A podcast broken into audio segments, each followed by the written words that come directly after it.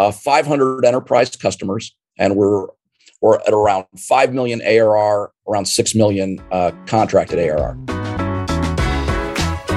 You are listening to Conversations with Nathan Latka, where I sit down and interview the top SaaS founders, like Eric Yuan from Zoom. If you'd like to subscribe, go to getlatka.com.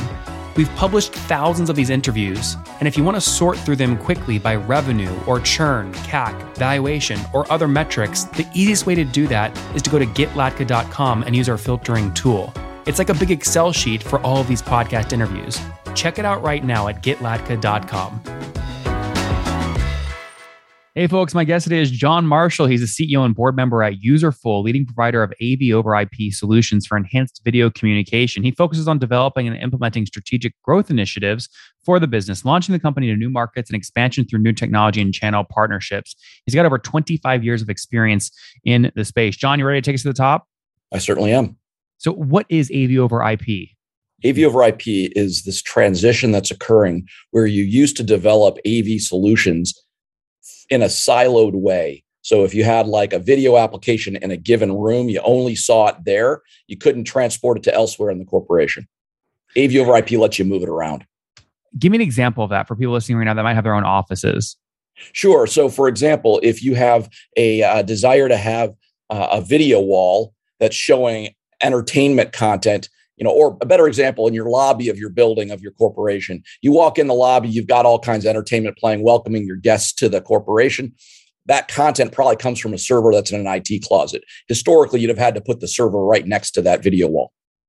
Oh, I see. I see. Okay. So now you can have one central location in your office and put it out to seven different screens on eight different floors and six different venues across your, your building. Absolutely right. And we used to have an AV department. Everything's moving to IT. So it's that evolution and that ability to distribute. Very interesting. Okay. And so, what are companies paying you on average per month to use this technology? Um, it varies by application. Right now, our platform supports uh, three different applications one for control room usage, one for digital signage, and one for meeting rooms, uh, screencasting. Uh, different price points for each. Uh, but overall, you know, we typically see around $30,000 of ARR per customer yeah, that's interesting. Okay, so and and if someone paying thirty thousand bucks per year, h- how many screens are they managing? Like, what's that package? Probably. Again, it varies because, like, you know, you can do many more screens for digital signage that's not real time. If you're doing a control room that's mission critical operations and you're trying to stream high definition, high resolution to that uh, that lar- very large video wall, like you might imagine for like NASA's command and control center, um, uh, that's a lot more. Uh, that's a, a lot fewer screens because it's higher resolution. I see. Okay, interesting. So it's a combination of number of screens, resolution, and product based upselling. Absolutely, and number of source devices that you're you're you're muxing together. Number of source. Okay, that's what I'm interested in. Are there any other like utility based upsells? So number of source devices, um, resolution. Uh, so there's a number of other things that you that you can upsell for, but the, the model that we typically go for is someone will come to us looking for one application or one solution need, and then we'll sell them the platform with the promise of them being able to expand to those many others, those five, six other use cases. Uh, and so that's usually our expansion model. Okay, based off use case. Got it. Very cool. Okay, put this on a timeline for me. When did you guys launch? Uh, so we launched this whole offering in uh, April of 2020. Great timing, eh? Wait, but when did you launch? Because I have in my notes that you guys were launched in 2003. So the company was founded in 2003 and sought product market fit for technology it had created for a very, very long time. I joined the company in 2018 and said, we need to create an enterprise AV over IP platform, redirecting from lost, you know, product market fit to actually finding product market fit. And so we developed a brand new product from 2018 to 2020, relaunched in 2020 on a SaaS model instead of a perpetual license model, and the company took off. Interesting. Okay, so how many customers are you now serving today?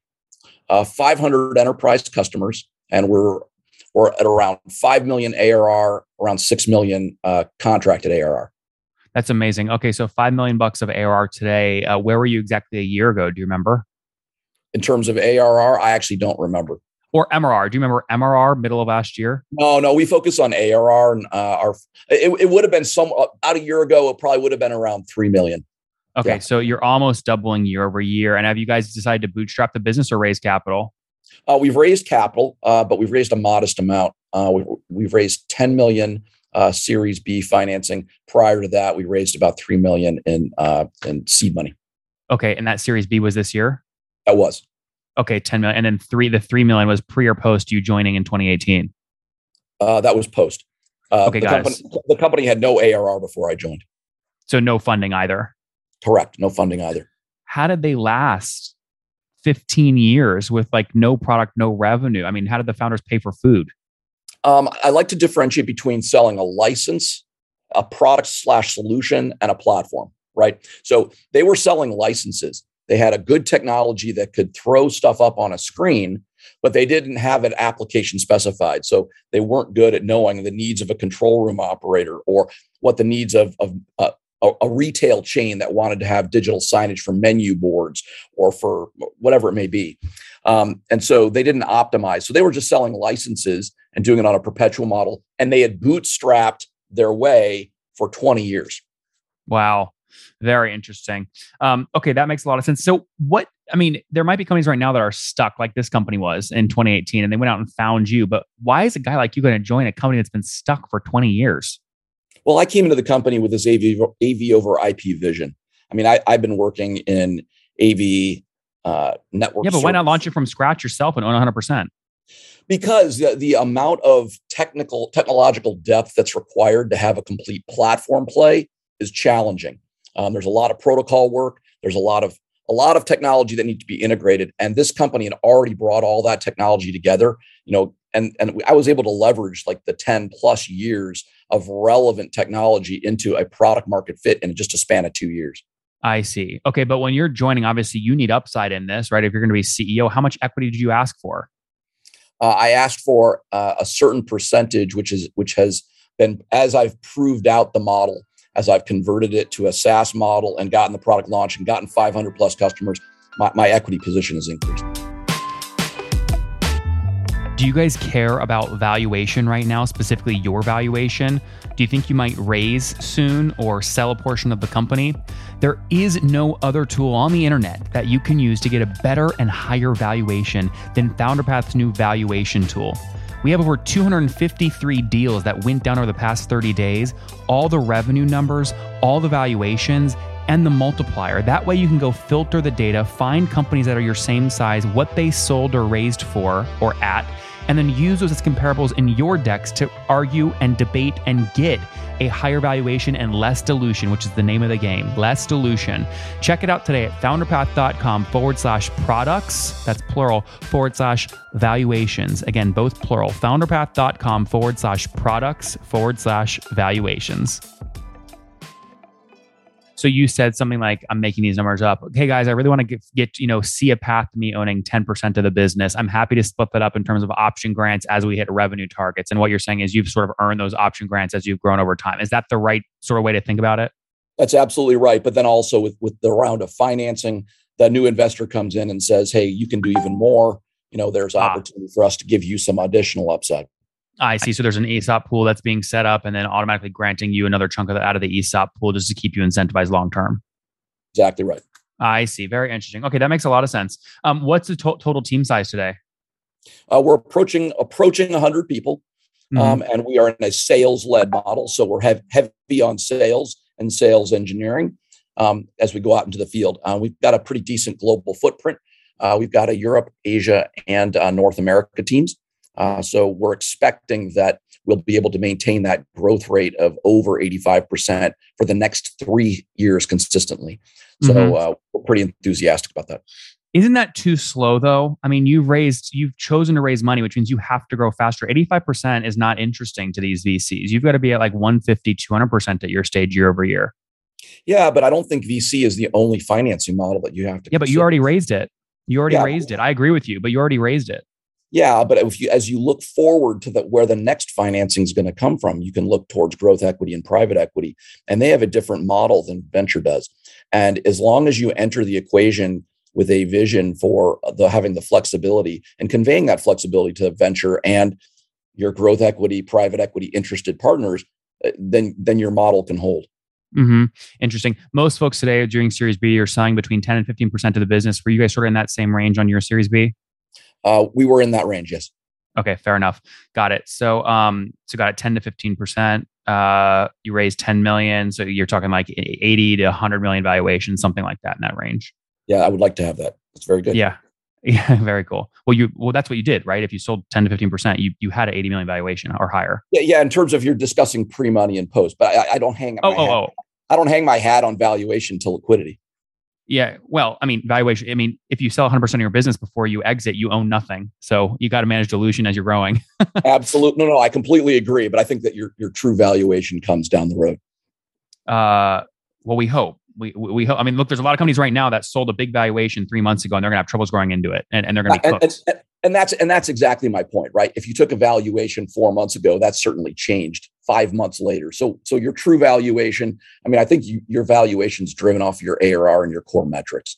And, mm-hmm. and you've got to stick to those. The market's going to fluctuate with with multiples and the like. So I, I just I just think being as as an entrepreneur, stick to your guns. Know what your corporate value is, and don't necessarily have a short term short term valuation mindset in sight. That's my two cents. Mm-hmm. No, that makes good sense. You mentioned your sales heavy. How many folks carry a quota at the company, a sales quota? Uh, we have 18 of them who have a, have a quota. Interesting. And when they are fully ramped, what do you expect them to be hitting in terms of quota target? Uh, well, we use the we use the SaaS industry metrics of you know three to five x your your your comp should be guiding your your quota. Uh, but you know we're looking at the you know one to one point five million dollars of of bookings yeah, yeah, which means they can earn 200 to 300k of full on target earnings if they hit it. That, that's, Very that's the right number for enterprise. Yeah, and now you mentioned you have a it sounds like a powerful upsell model. Net dollar retention today, I imagine, is way above. It should be way above 100 percent, right? Uh, the answer is it's 100 over 100 percent. But we've only just launched those six expansion products. Uh, the three expansion products. We're launching three more uh, in the fall. Um, okay. So so so our our lead indicator right now is logo capture, right? Yep. And and capturing as many of those as we can, that will give us the opportunity to expand in in 2023. John makes sense. Let's wrap up here with the famous five. Number one, favorite book. Uh, the Brothers Karamazov. The Brothers what? The Brothers Karamazov by Dostoevsky. What's a Karamazov? I was a Russian literature minor. It's a it's a famous book like War and Peace. Interesting. Number two, is there a CEO you're following or studying? yeah, I'm a big fan of Chris Riegel, who who founded and launched a company called StrataCache, now a multi-billion dollar company out of Dayton, Ohio. Number three, what's your favorite online tool for building a Userful? Grit. Uh, I think in this day and age, I think any CEO who's navigating a pandemic, great resignation, remote work, recession, and the like, I think grit trumps all. Great. So just to be clear, that's not an online tool. That's just a characteristic you think folks need to have. When I'm online, I'm showing grit. Grit. Yeah, I hear you. All right. Number four, how many hours of sleep do you get every night? About five. Okay, uh, not not a ton. You can survive on five. Uh, absolutely, I'm getting old. Okay, and so what's your situation? Married, single, kids? Single with two Eagle Scouts. Oh, very cool. Okay, and uh, how old are you? I'm 51. Last question. Something you wish you knew when you were 20. Uh, I wish I I knew to drink more champagne, as W.C. Fields used to say.